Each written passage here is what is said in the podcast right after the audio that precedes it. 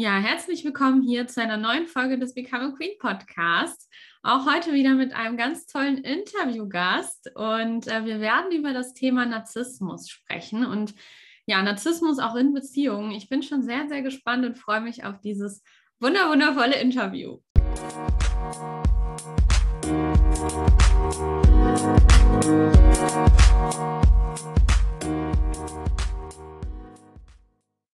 Ja. Hallo. Hi, möchtest du dich vielleicht erstmal vorstellen? Wer bist du eigentlich und was machst du genau? Ja, sehr gerne. Mein Name ist Susanne Brosser. Ich bin psychologische Beraterin und Coach und bin spezialisiert auf NLP und Schattenarbeit. Und ja, Genau. und du kennst dich auch gut aus eben mit dem Thema Narzissmus, so ein bisschen aus eigener Geschichte, aber natürlich auch ähm, aus der Arbeit mit vielen Klientinnen. Und ähm, deswegen möchte ich da heute mit dir einfach als Expertin mal zusprechen und bin gespannt, was du so ja, zu erzählen hast. Vielleicht beginnen wir erstmal so ganz allgemein. Was genau ist denn Narzissmus ähm, und woran erkennt man das? Also jemand, der sich vielleicht noch gar nicht damit beschäftigt hat, der jetzt diesen Podcast hört, ähm, woher weiß der jetzt, ob vielleicht der Partner ein Narzisst sein könnte oder auch nicht? Mhm. Ja, also Narzissmus ist eine Persönlichkeitsstörung, wenn sie so stark ausgeprägt ist. Eben ähm, narzisstische Anteile hat ja jeder ein bisschen von uns. Ähm, aber dementsprechend gibt es auch unterschiedliche Ausprägungen von Narzissmus. Und ja, die einen haben eben mehr davon, die anderen weniger. Meistens also mm, ist das so, dass wenn man sich, wenn man die Erfahrung noch nicht selbst gemacht hat mit Narzissten, dann wissen die meisten nicht so, dass es existiert. Man kommt dann oft drauf, dass eben mhm. gewisse Verhaltensmuster vom Partner eben sehr auffällig sind und man fängt dann an, im Internet zu recherchieren und zu googeln und kommt dann auf diesen Begriff. Wobei das ja momentan sehr auch sehr stark strapaziert wird, muss man sagen. Also es ist nicht jeder gleich ein Narzisst, der vielleicht auch egoistisch ist oder so, ja. ja. Und erkennen tut man es dann eben wirklich daran, ähm, wenn zum Beispiel, also ein Narzisst ähm, übernimmt keine Verantwortung für sein eigenes Verhalten beispielsweise und ähm, gibt immer den anderen die Schuld oder dem Partner die Schuld. Und das macht er auch ganz bewusst, weil was für einen gesunden Menschen praktisch Beziehung ist, also in Beziehung miteinander treten, ist für einen Narzisst die Kontrolle zu haben. Also ein Narzisst ist im Grunde nicht beziehungsfähig und der macht eben, ja, das, was wir unter Beziehung verstehen, über die Kontrolle des Partners. Mhm. Und das führt ihm dann dazu, dass, ähm, ja, also sehr häufig ist eben Schuldverschiebung. Also er macht bewusst Dinge, die den anderen verletzen oder eben aus der Fassung bringen. Und ähm, wenn dann der Partner oder sagen wir jetzt mal die Partnerin ähm, ja zu Recht reagiert, also auf ein unangemessenes Verhalten eigentlich angemessen reagiert, dann zieht der Narzisst da durchaus eben seine ja, seine Stärke daraus, ja. Also indem er quasi die Kontrolle über die Gefühle der Partnerin dann auch gewinnt. Mhm. Und der Narzisst eben stellt sich immer über die anderen, also sein Schema ist die Selbstüberhöhung praktisch. Ähm, er stellt sich immer über die anderen drüber, hat quasi nicht notwendig, über sich zu reflektieren, kann das in großen Teilen auch gar nicht, beziehungsweise er könnte schon, wenn er daran arbeiten würde, aber ein Narzisst hat das ja praktisch nicht notwendig aus seiner Weltsicht mhm. heraus und aus ja, seinem Selbstbild heraus.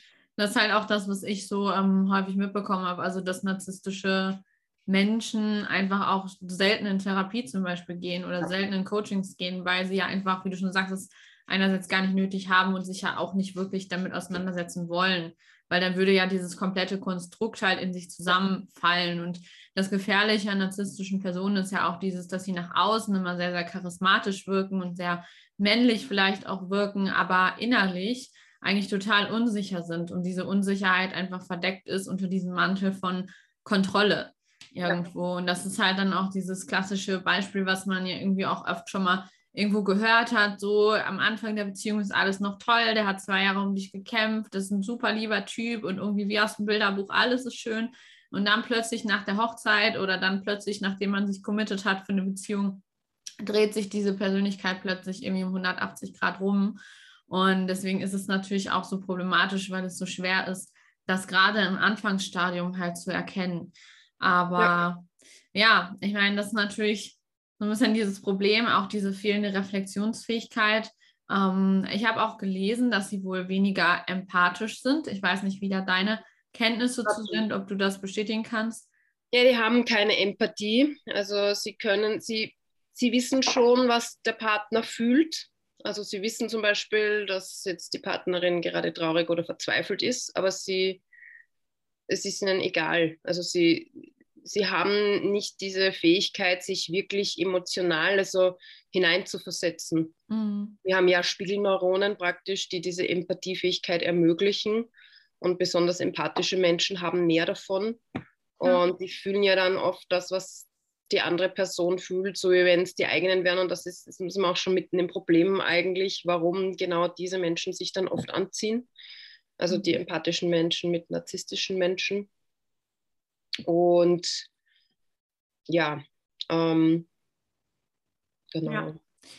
Kannst du noch was sagen? Ähm, ich weiß nicht, ob du es weißt, aber wie entsteht Narzissmus? Also ist das was, was vererbt wird? Ist das was, was man in der Kindheit erlernt? Oder ist es eine Kombination? Wie entsteht Eine das? Eine Kombination eigentlich aus, also aus vererbten Anteilen und dann eben auch Anpassung und Umwelt. Also mhm. je nachdem, was dann praktisch verstärkt wird.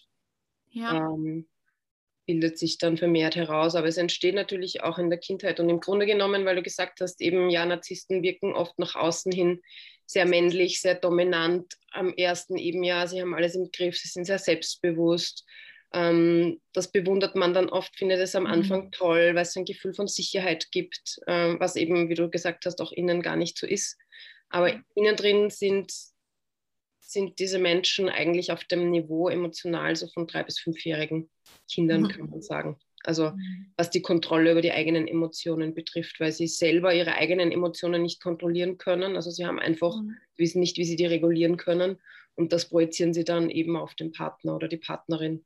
Mhm. Und Projektion ist eben generell sehr kennzeichnend auch. Also sowohl der Partner, der Liebende, der eigentlich da nichts möchte, mehr als eben eine gute Beziehung, eine gesunde Beziehung mit diesen Menschen zu haben, projiziert die eigenen Wünsche auf den Narzissten und der Narzisst projiziert eben auch das, was er vom anderen haben möchte, auf den anderen. Und der Narzisst ist immer der, der sich alles nimmt und der andere oder die andere, die ihm alles für die Beziehung gibt, in der mhm. Regel.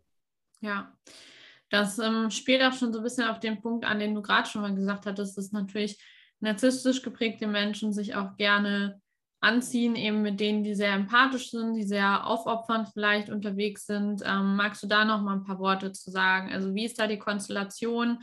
Ähm, wer sollte aufpassen? Worauf sollte man da generell vielleicht achten? Mhm. Ja, also der ein Narzisst natürlich für den ist der perfekte Partner oder sagen wir die perfekte Partnerin, ähm, eben eine Person, die sehr selbstkritisch ist mit sich, ähm, sich sehr gerne in Frage stellt, so die Verantwortlichkeit immer bei sich sucht, auch viel Verantwortung übernimmt meistens ist das, führt das schon sehr lange zurück, vielleicht auch eben bis in die Kindheit meistens, dass man so Eltern hatte, die entweder auch narzisstisch waren, also man kennt diese Dynamik einfach schon, das ist einfach mhm. das, woran man gewöhnt ist. Oder dass eben, was ja oft passiert, dass die Kinder in, in die Rolle von den Eltern rutschen als Kinder oder vielleicht auch von älteren Geschwistern und da sehr viel Verantwortung übernehmen für andere.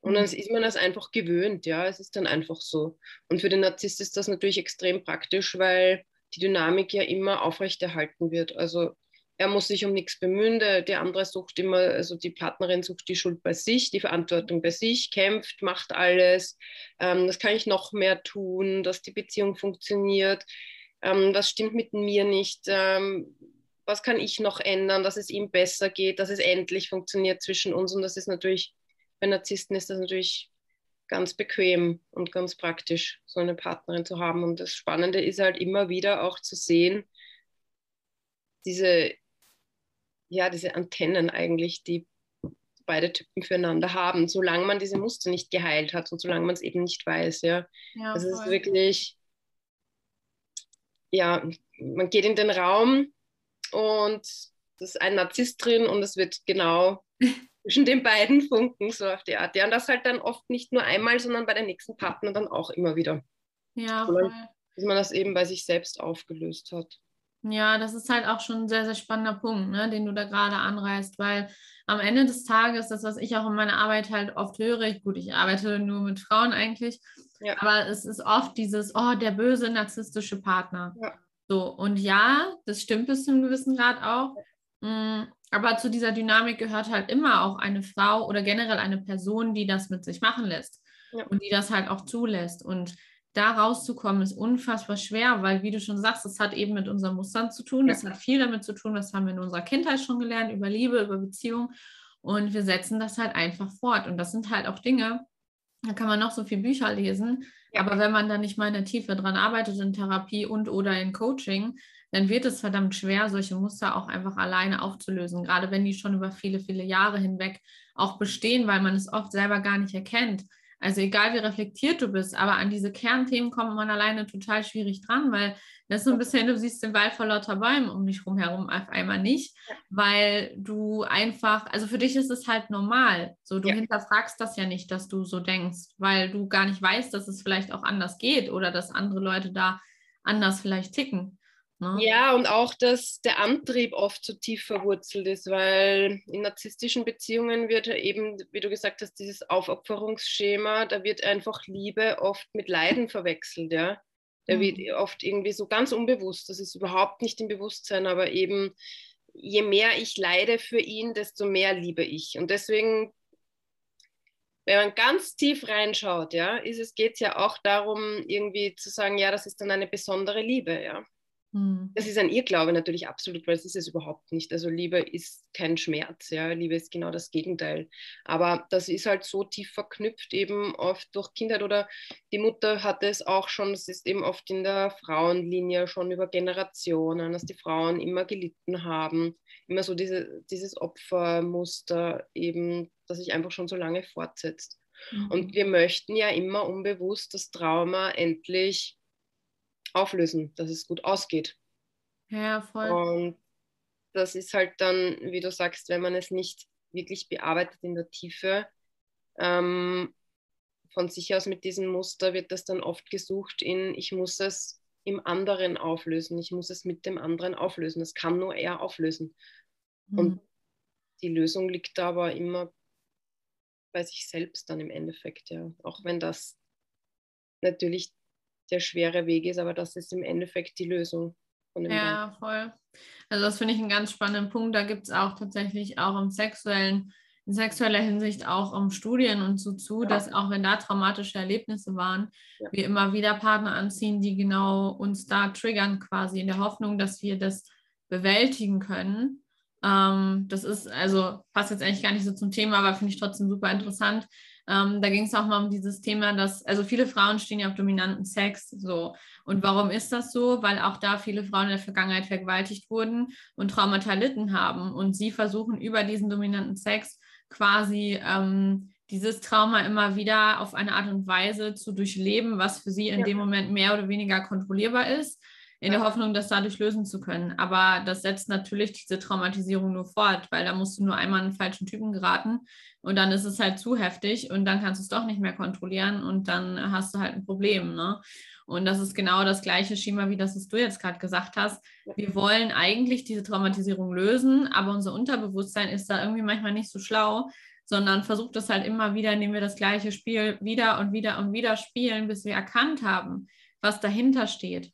Ne, unser Leben schickt uns immer wieder die Botschaft so lange, bis wir sie verstehen. Mhm. Und ja, vielleicht auch so lange, bis wir immer mehr leiden und dann irgendwann die, ja, der Schmerz so hoch ist, dass wir dann wirklich mal hinschauen.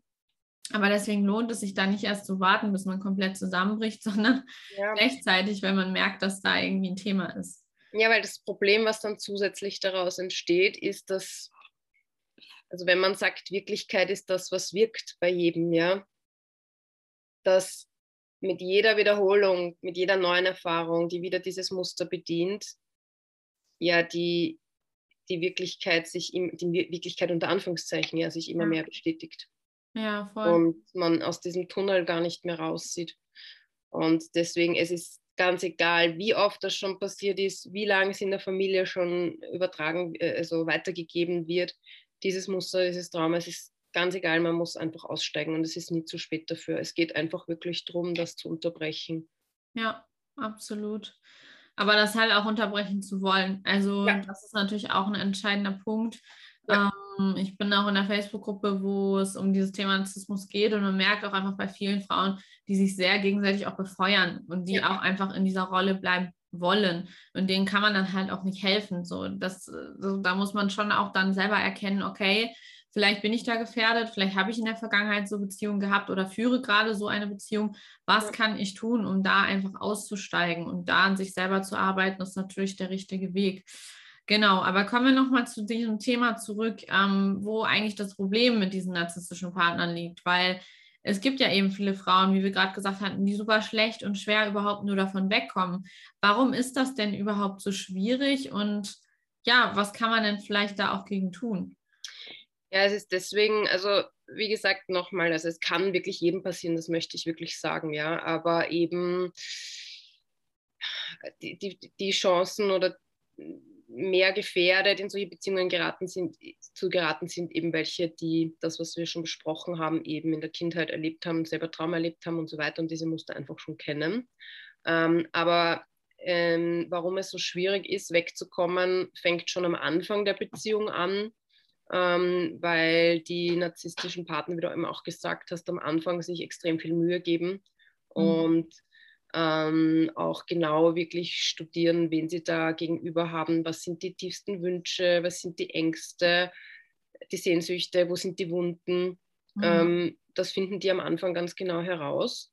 Und am Anfang bedienen sie das alles. Also sie geben den Frauen dann genau das, was sie eben suchen, was sie brauchen ähm, wonach sie vielleicht schon ein Leben lang suchen, ja, ähm, vermeintlich natürlich, um das Ganze dann umzudrehen. Und da ist der Schock dann oft sehr groß bei den Frauen. Ja, was passiert da? Ich meine, oft ist ja auch Gewalt im Spiel zum Beispiel, wenn es eben ganz schlimm ist, zum Beispiel ja dann plötzlich wird diese Illusion, die am Anfang durch dieses Lovebombing aufgebaut wurde und man eben glaubt, ja, das ist etwas ganz Besonderes, diese Beziehung, mhm. wird dann plötzlich zerstört durch ja, erste Lügen, Betrug. Ähm, das ist dann die Phase, wo die Narzissten anfangen, ihre Partnerin zu testen, wie weit sie gehen können. Ja. Nachdem sie mal eingewickelt haben und, und für sich gewonnen haben, kommen diese Tests dann.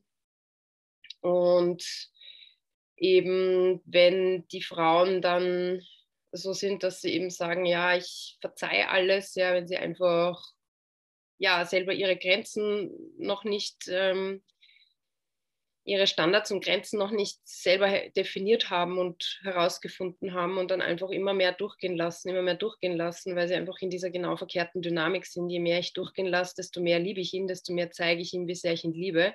Dann mhm. verstärkt sich diese Dynamik immer mehr. Ja. Und es wird dann immer schlimmer und schlimmer, aber dazwischen kommen dann wieder diese Dinge, die wir am Anfang waren.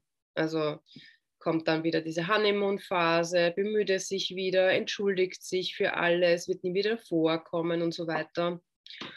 Und dann gibt es eben einen Effekt, also das Ganze spielt sich eben sehr stark im Gehirn ab, ähm, wie, das, wie, wie man da konditioniert wird. Also wer es nicht kennt, diesen Pavlov-Hund quasi, dieser ähm, russische Arzt, der damals geforscht hat, Nobelpreis auch gewonnen hat, die klassische Konditionierung mhm. ähm, erforscht hat, ähm, diese Reizreaktionsmuster, wenn ein Hund ähm, sein Futter mit einer Glocke bekommt und dann irgendwann äh, läutet nur mehr die Glocke und dann setzt der Speichelfluss trotzdem ein, obwohl ihm das Futter nicht vorgesetzt wird. Und das ist eigentlich im Grunde das, was bei uns täglich passiert. Also auch durch die Werbung, überall, wo wir uns bewegen, alle Sinneseindrücke, die wir haben, wir werden ständig konditioniert.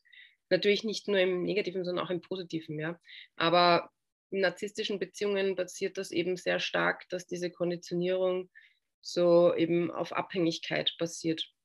Wenn man zum Beispiel auch dann Sex hat mit solchen Menschen, ja, also wenn man sich vorstellt, was sich im Gehirn abspielt, ja, ähm, durch die Hormone, die da ausgeschüttet werden, Bindungshormon, Dopamin und so weiter, ist ja ein Wahnsinn, wie dann die Bindung sich entwickelt zu so einem mhm. Menschen. Und das ist halt dann das, was es so schwer macht, dann auch wegzukommen. Je länger das dauert, desto schwieriger wird es. Und weil eben zwischendurch immer wieder diese kleinen, ähm, Liebe, kleinen oder großen Liebesbekenntnisse kommen und man nie weiß, was kommt, dann wartet man immer drauf, dass wieder, dass wieder etwas Positives kommt, es wird dann doch besser und die Hoffnung stirbt zuletzt, wie man immer so sagt. Und die Hoffnung ist das, was diese Beziehung dann so toxisch macht.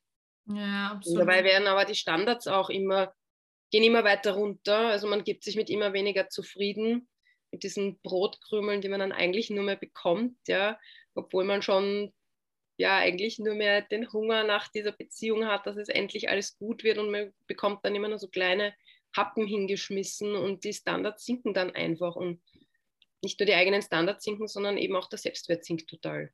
Hm, ja, und das finde ich halt auch ein super wichtiger Punkt. Ne? Ja. Also gerade die Frauen, die schon zu Hause erlebt haben, dass sie für alles Schuld haben oder dass sie für alles die Verantwortung tragen müssen und so. Also Verantwortungsbewusstsein, versteht mich nicht falsch, ist per se ja. gut, aber halt nicht dieses Überzogene. Und ja. wenn man das schon von zu Hause so mitbekommen hat, hat man meistens sowieso schon nicht den allerhöchsten Selbstwert und gerät dann erst recht an solche Männer, die einem eben vermeintlich diese Sicherheit und Liebe geben können, nachdem man sucht. Und je länger die Beziehung anhält, umso mehr zerstört es ja auch deinen Selbstwert. Und ja. je weniger Selbstwert du hast, umso weniger traust du dir natürlich auch selber zu, dass mhm. du es schaffen kannst ohne diesen Mann, dass du es schaffen kannst, dich zu trennen, dass du es schaffen kannst, auch da dich diesen Risiken zu stellen, die sich gegebenenfalls ergeben. Also narzisstisch geprägte Menschen, die ja neigen ja auch dazu, diese Kontrolle auszuüben über über Drohungen vielleicht, über Dinge, die sie einem antun, Gewalt zum Beispiel, aber natürlich auch, das können auch andere Sachen sein, kann auch Finanzen, sein. Kinder. Kinder, kann sein, dass du irgendwie einen Job hast, wo, wo die dann dir was können oder irgendwas Negatives über dich erzählen, was deinen Ruf zerstört oder was auch immer. Und was dann zusätzlich noch mit einherwirkt, dass man halt sich nicht traut, sich zu trennen. Aber es ist natürlich ein unfassbar großer Teufelskreis und je, je länger der halt besteht, umso geringer ist die Chance, da rauszukommen, beziehungsweise umso, ja, umso schwieriger wird es am Ende des Tages, da rauszukommen. Ja. Die Chance besteht natürlich immer, wenn man es wirklich will, aber ähm, es wird halt immer komplizierter. Kommen wir mal auf die Frage zu, ähm, was ist denn, wenn ich mich jetzt nicht trenne von diesem Partner? Also ich könnte jetzt auch sagen, naja, das Risiko ist mir zu hoch, ich bleibe in der Hoffnung, vielleicht wird es irgendwann besser was passiert denn dann? Also wie geht es dann weiter in der Beziehung?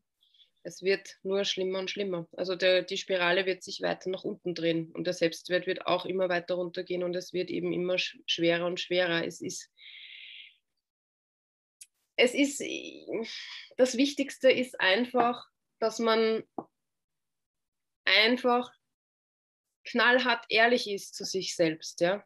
Das ist dass man wirklich die Sachen so sieht, wie sie sind, dass man sich eingesteht, in wo bin ich jetzt gerade, jetzt gerade, an diesem Zeitpunkt. Wo bin ich da hineingeraten, wo stehe ich jetzt gerade?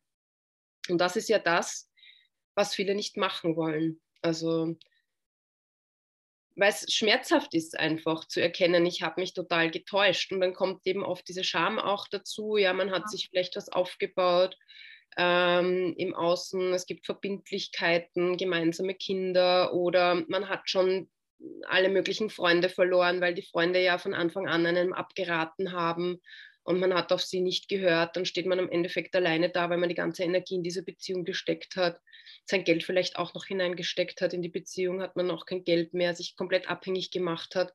Mhm. Und dann gilt es ja auch, diese, diese, diese Scham zu überwinden, ja. Also ja die dann noch verstärkt wird durch diesen Selbstwertverlust, den man noch mehr erlitten hat. Und man kommt aber nicht drum herum, im Endeffekt, ähm, ja, man kommt nicht drum herum, die Sachen so zu sehen, wie sie wirklich sind, damit man dann was verändern kann. Und natürlich, wenn man nicht bereit ist dafür und das nicht sehen kann und weiter leugnet, dann geht es halt immer so weiter. Hm. Ja. Ja, also im Prinzip keine Alternative zu sagen, man bleibt in dieser Beziehung, weil es keine Perspektive gibt, weil es sich nicht ändern wird und weil er ja in dem Sinne auch nicht bereit sein wird, daran zu arbeiten. Und ohne dass er daran arbeitet, wird sich das auch nicht von alleine lösen. Ja. ja. Ich möchte aber schon auch dazu sagen, also den Narzissten, irgendwann leiden sie auch. Also sie leiden sogar oft ziemlich extrem. Ähm, einige gehen dann doch in Therapie. Also ich möchte jetzt wirklich da nicht kein Bashing machen oder so, ja, weil ja. die natürlich auch ihre, ihre, ihre Geschichte haben, warum sie so geworden sind, ja. Und aber es geht einfach um die Eigenverantwortung. Also es ist auch vollkommen okay und vollkommen normal und verständlich, dass man eine Zeit lang ähm, voller Wut ist. Das ist auch notwendig, um diese Trennung überhaupt zu vollziehen, weil viele Frauen erlauben sich ja nicht einmal mehr wütend zu sein, weil sie eben so ein bisschen dieses Stockholm-Syndrom auch schon haben. Das ist ja auch oft an, äh, konditioniert worden, äh, wenn mit Gewalt gedroht wird und so weiter, dass man sich diese Wut gar nicht mehr erlaubt, weil es ja gefährlich wäre, die zu zeigen. Demgegenüber man eben auch gelernt hat, dass wenn man seine Bedürfnisse oder Gefühle zeigt, die vollkommen angemessen sind auf unangemessenes Verhalten, dass dann ein Krieg ausbricht. Ja? Mhm. Und ja, das führt halt dann oft dazu, dass, dass anstatt Wut und Grenzen man in diese Unterwerfung geht. Und zur Unterwerfung gehört eben auch, dass man sich diese Wut nicht erlaubt. Ja. Und deswegen ist es total gesund und völlig normal, dass man eben eine Zeit lang richtig wütend ist auf den anderen, was einem da passiert ist, wenn man das erkennt, weil es auch mhm. notwendig ist, dass man die Abgrenzung schafft. Aber ja. irgendwann ähm, muss der Punkt kommen, wo man wirklich die ganze Aufmerksamkeit dann auf sich richtet, auch nach der Trennung. Weil oft passiert die Trennung zwar, aber trotzdem dreht sich das ganze Leben noch um den Narzissten weiter, obwohl die Trennung schon längst vollzogen ist eigentlich. Mhm. Und es ist natürlich, dass man erfahren möchte, was ist mir da passiert, was ist das, was ist Narzissmus und dass man da vieles herausfindet, aber man muss dann eben diesen Dreh schaffen, in die nächste Phase zu kommen, dass man sich wirklich die ganze Aufmerksamkeit auf sich richtet und, und die Eigenverantwortung übernimmt, also das, wo man die Verantwortung für den anderen übernommen hat, dass man die zu 100 Prozent für sich übernimmt. Ja. Gehen wir noch mal einen Schritt zurück, bevor wir ähm, bei nach der Trennung sind. Du hast gerade schon kurz angerissen, für die Trennung braucht es Wut, damit man diese Abgrenzung schafft. Ja. Was gibt es sonst noch, was man vielleicht braucht oder was einen unterstützt dabei, sich von einem narzisstischen Menschen zu trennen? Also ich würde auf jeden Fall sagen, Hilfe holen, ähm, weil eben die Muster oft so stark sind, dass es da alleine wirklich, wirklich sehr, sehr schwierig ist, rauszukommen. Mhm. Ähm, die Entscheidung, also die absolute Entscheidung dafür, zu wissen, es wird schwierig werden, es wird vielleicht das Schwierigste sein, was ich mein ganzen Leben gemeistert, meistern werde, ja, je nachdem, äh, wo man sich gerade befindet, ähm, dass man sich dessen bewusst ist, aber dass man sich wirklich entscheidet, das zu machen und da durchzugehen, was immer es eben braucht. Und ja. dass man äh, also absolut schaut, dass man den Kontakt auf Null reduziert. Also wenn Kinder im Spiel sind, ist es natürlich oft schwieriger. Äh, wenn es keine Kinder gibt, also no contact auf jeden Fall. Wenn, wenn immer möglich, keinen Kontakt, alles abbrechen, alles äh, Social Media, ähm, alle Verbindungen, keine Gegenstände von ihm mehr bei sich haben, also wirklich auch energetisch alles trennen und sich selbst mhm. das Recht einzuräumen, sich jetzt wirklich um sich zu kümmern und da ganz klare Grenzen zu ziehen. Ja, absolut. Gut, und wenn man das jetzt geschafft hat, diesen Schritt zu vollziehen, also ich habe mir jetzt Hilfe geholt und ich habe für mich da auch einen klaren Cut gemacht. Du hast gerade schon gesagt, man muss sich dann wirklich wieder auch die Selbstverantwortung auf sich richten mhm. und ähm, auf sich schauen, wie geht es danach weiter? Also wenn ich mich jetzt getrennt habe, ich habe vielleicht meine eigene Wohnung, aber meine Muster sind ja immer noch irgendwo mehr oder weniger die gleichen. Das Risiko besteht, dass es in der nächsten Beziehung sich wiederholt oder ich vielleicht total Angst davor habe, dass es sich wiederholt und deswegen gar keine Beziehung mehr eingehe, mhm. mich da vielleicht selber sabotiere. Was kann ich jetzt tun in dem Moment, um da wieder zurückzukommen überhaupt in meine Kraft und auch um mich zu schützen, dass sich sowas nicht wiederholt? Genau. Also das Erste ist in der Regel ähm, einmal für sich alleine sein eine Zeit lang und sich selbst spüren. Also entweder sich selbst wieder spüren oder sich selbst zum ersten Mal im Leben spüren, weil wenn man diese Rolle schon lange im Familiensystem hatte, dass man immer für die anderen da war und immer allen alles gelöst hat, alles auf sich genommen hat, dann spürt man sich ja selber gar nicht mehr. Und das ist mal der erste Schritt, in seinem Körper wieder anzukommen und wahrzunehmen, was fühle ich überhaupt. Und eben zum Beispiel diese Wut zu fühlen, ja, oder auch diese Scham zu fühlen und statt dieser Scham sich selbst Mitgefühl zu geben, ja, weil Mitgefühl mhm. heilt Scham immer auf, ja. Und dazu brauche ich keinen anderen, das kann man sich selbst auch geben. Also, dass man sich selbst einfach annimmt zu, was einem passiert ist und sich selbst Verständnis gibt und die Fürsorge gibt. Und ja, das innere Kind natürlich äh, ist da immer ein Thema. Ähm, meisten kommen dann eben dazu, zu diesen ganzen Bereichen inneres Kind, inneres Kind heilen. Genau. Mhm. Aber das ist mal das Erste, also dass man sich selbst wieder spürt und sich selbst ähm, über seine Bedürfnisse klar wird und die Bedürfnisse mal selbst erfüllt, die man sich selbst erfüllen kann. Ja. Und wenn man sie nicht selbst erfüllen kann, weil wenn man eine gesunde Partnerschaft will, dann braucht man natürlich einen Partner dazu. Und das ist, kann nicht das Ziel sein, jetzt zu sagen, nie wieder Beziehung und so, sondern dass man eben schaut, okay, Bedürfnis nach gesunder Partnerschaft, gesunder Beziehung, wie kann ich mir das erfüllen, was brauche ich dazu? Ja, absolut. Wie darf ich das halt auch lernen? Ne? Also das merke ich halt auch oft bei meinen Klientinnen. Es gibt ja immer mal wieder welche, die auch in narzisstisch geprägten Partnerschaften zu mir kommen oder auch nach einer Trennung zu mir kommen.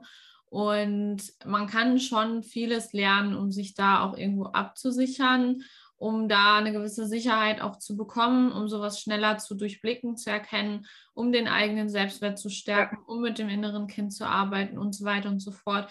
Es gibt natürlich so, so, so viele Methoden, die auch die ganz unterschiedlichsten Coaches, Trainer, Berater und auch Psychologen halt anbieten. Da darf man dann auch das für sich finden, mit dem man sich wohlfühlt, was für einen selber stimmig ist. Aber auch da natürlich diesen Weg kann man bis zum gewissen Grad sicherlich alleine gut gehen, aber darüber hinaus sich auch nicht zu scheuen, sich da Unterstützung zu holen. Weil am Ende des Tages für uns ist das halt auch nichts Neues oder so. Das ist so ein bisschen wie wenn man zum Frauenarzt geht und denkt, oh Gott, und dann guckt die mich da unten rum an. Aber für die Ärztin ist ja. das völlig normal. Die sieht es halt jeden Tag und für die ist es gar kein Thema. Und ich denke, das ist bei dir genauso wie bei mir auch. Ja. Wenn man schon öfter eben mit Frauen auch gearbeitet hat zu dem Thema, dann muss man sich da auch nicht schämen, dann muss man keine ja. Angst haben oder so, sich zu öffnen. Ähm, weil wir kennen das Thema und wir wissen, wie wir damit umgehen können und wie man da unterstützen kann. Und das ist sicherlich auch ein wichtiger Schritt, Total. Also es ist äh, im Gegenteil sogar möchte ich sagen, also es ist extrem mutig. Also ich finde es immer toll, wenn sich Frauen Hilfe nehmen. Ich, ich finde das echt ganz, ganz, ganz, ganz toll. Ja. Da gehört sehr viel Mut dazu. Und das ist einfach super, weil das zeigt, du willst wirklich was ändern an dir. Du hast den Mut, dir das anzuschauen, ja. Und du hast den Mut, du hast auch das Vertrauen, dass du das kannst, weil sonst würdest du es nicht machen, sonst würdest du dir keine Hilfe nehmen. Und also ich habe wirklich die Einstellung, es darf alles sein. Ja? Es gibt nichts, was nicht existieren darf, ja? weil wir sind alle Menschen und dieser, diese Vorstellung, dass was wir halt durch Social Media und alles Mögliche immer wieder gezeigt bekommen, dass man nur erfolgreich ist oder ein guter Mensch oder dass man es nur geschafft hat, wenn wenn alles so glatt gelaufen ist und perfekt gelaufen ist. Das ist einfach absoluter Blödsinn und ich halte das für so gefährlich, weil ich mhm. glaube, dass es so viele Leute davon abhält, sich Hilfe zu holen, weil sie sich schämen für etwas, was passiert ist, was aber einfach passiert. Es ist so, ja, es, diese Dinge passieren und wenn man jetzt zum Beispiel schon eine Kindheit hatte, die schwer war, ja, was diese Kinder gemeistert haben, dass sie das überlebt haben, das ist ein Wahnsinn, ja, das ist verdient totale Bewunderung, was Kinder schaffen, wenn sie in, auch in narzisstischen Familien aufwachsen oder eben auch Frauen, ja, wenn sie das ausgehalten haben, ja, wobei ich das jetzt mit Vorsicht aussprechen möchte. Also mhm. einerseits, wow, du hast das überlebt, das ist echt toll, du hast Strategien gefunden, das einfach, ja, zu überleben. Oft ist es wirklich auch, geht es wirklich auch ums Überleben dabei, wenn Gewalt im Spiel ist und so weiter. Aber dann geht es darum, dass man dieses Muster löst und dass man sich auch selbst sagt, ich bin nicht, ich bin kein Märtyrer, ich bin nicht auf der Welt, dass ich es immer anderen recht mache, dass ich leide, ähm, sondern ich bin auf der Welt, dass ich die Liebe in mir entdecke und die Liebe weitergebe auf gesunde Weise. Und die kann ich nur weitergeben, wenn ich sie zuerst wirklich in mir entdeckt habe und nicht auf, aufopfernd bin, sondern wenn ich auch meine Grenzen kenne und auf mich selber aufpassen kann. Und diesen Shift muss man eben auch immer machen. Aber ich finde es einfach ganz wichtig, dass man sich, es gibt überhaupt keinen Grund, sich zu verurteilen, dass solche Dinge passieren. Überhaupt nicht. Ja, ja.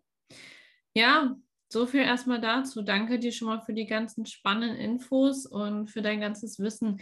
Gibt es jetzt noch irgendetwas, was du zum Schluss des Podcasts vielleicht mitgeben möchtest an die Frauen, entweder Betroffene oder generell an Frauen? Gibt es irgendwas, was du als Tipps mitgeben willst, als Übungen oder als irgendwelche eigenen Erfahrungen, ähm, wo du sagst, das wäre jetzt wichtig, nochmal an die Frauen einfach weiterzugeben? Ja, also schon, was, was so mein, meine Einstellung zu dem Ganzen ist, also was ich glaube, ich meine, ich möchte niemand irgendwas aufzwingen von wegen Spiritualität und so, das muss jeder selber für sich finden. Aber in meinem Weltbild ist es schon so, dass ich glaube, dass wir gewisse Aufgaben bekommen im Leben und uns dadurch erfahren können und so erfahren können, dass wir wachsen. Und wenn wir schwierige Aufgaben bekommen, dann wollen wir eben ganz besonders sehen, wie groß und strahlend wir eigentlich sind und mhm. dass es darum geht und nicht in dem Blick, ähm, ich bin ein Opfer und was passiert mir alles und ich habe das alles nicht verdient, sondern eben genau umgekehrt. Wenn, wenn ich so etwas bekomme, dann geht es darum, dass ich wirklich in meine Größe komme und in, in, in mein Strahlen komme und dass das eine Gelegenheit und eine Chance ist, die es zu erkennen gilt. Das möchte ich wirklich allen mitgeben, weil ja, ja. auch ein sehr großes Geschenk drinnen liegen kann, wenn man, wenn man es erkennt und, und, und wahrnimmt und was daraus macht. Absolut. Sehr schön. Dann sage ich vielen herzlichen Dank, dass du heute mit dabei warst, dass du mein Gast warst. Danke, Danke für dein ganzes Wissen, für die ganzen Infos. Hat mir sehr Spaß gemacht, dich zu interviewen und ich bin ja. sicher, dass es viele Frauen inspirieren wird und auch ähm, ja, animieren wird, nochmal über ihre eigene Situation nachzudenken oder dass viele sich auch damit identifizieren können, weil sie schon mal ähnliche Dinge erlebt haben. Mhm. Und ja, in dem Sinne, scheut euch nicht, euch Unterstützung zu holen, wenn ihr merkt, dass da irgendwo ein Thema ist. Und ich sage an der Stelle schon mal vielen Dank fürs Zuhören und ich äh, hoffe, dass wir uns dann im nächsten Podcast auch wiedersehen. Bis dahin wünsche ich dir einen wundervollen Tag und macht's gut, ihr Lieben.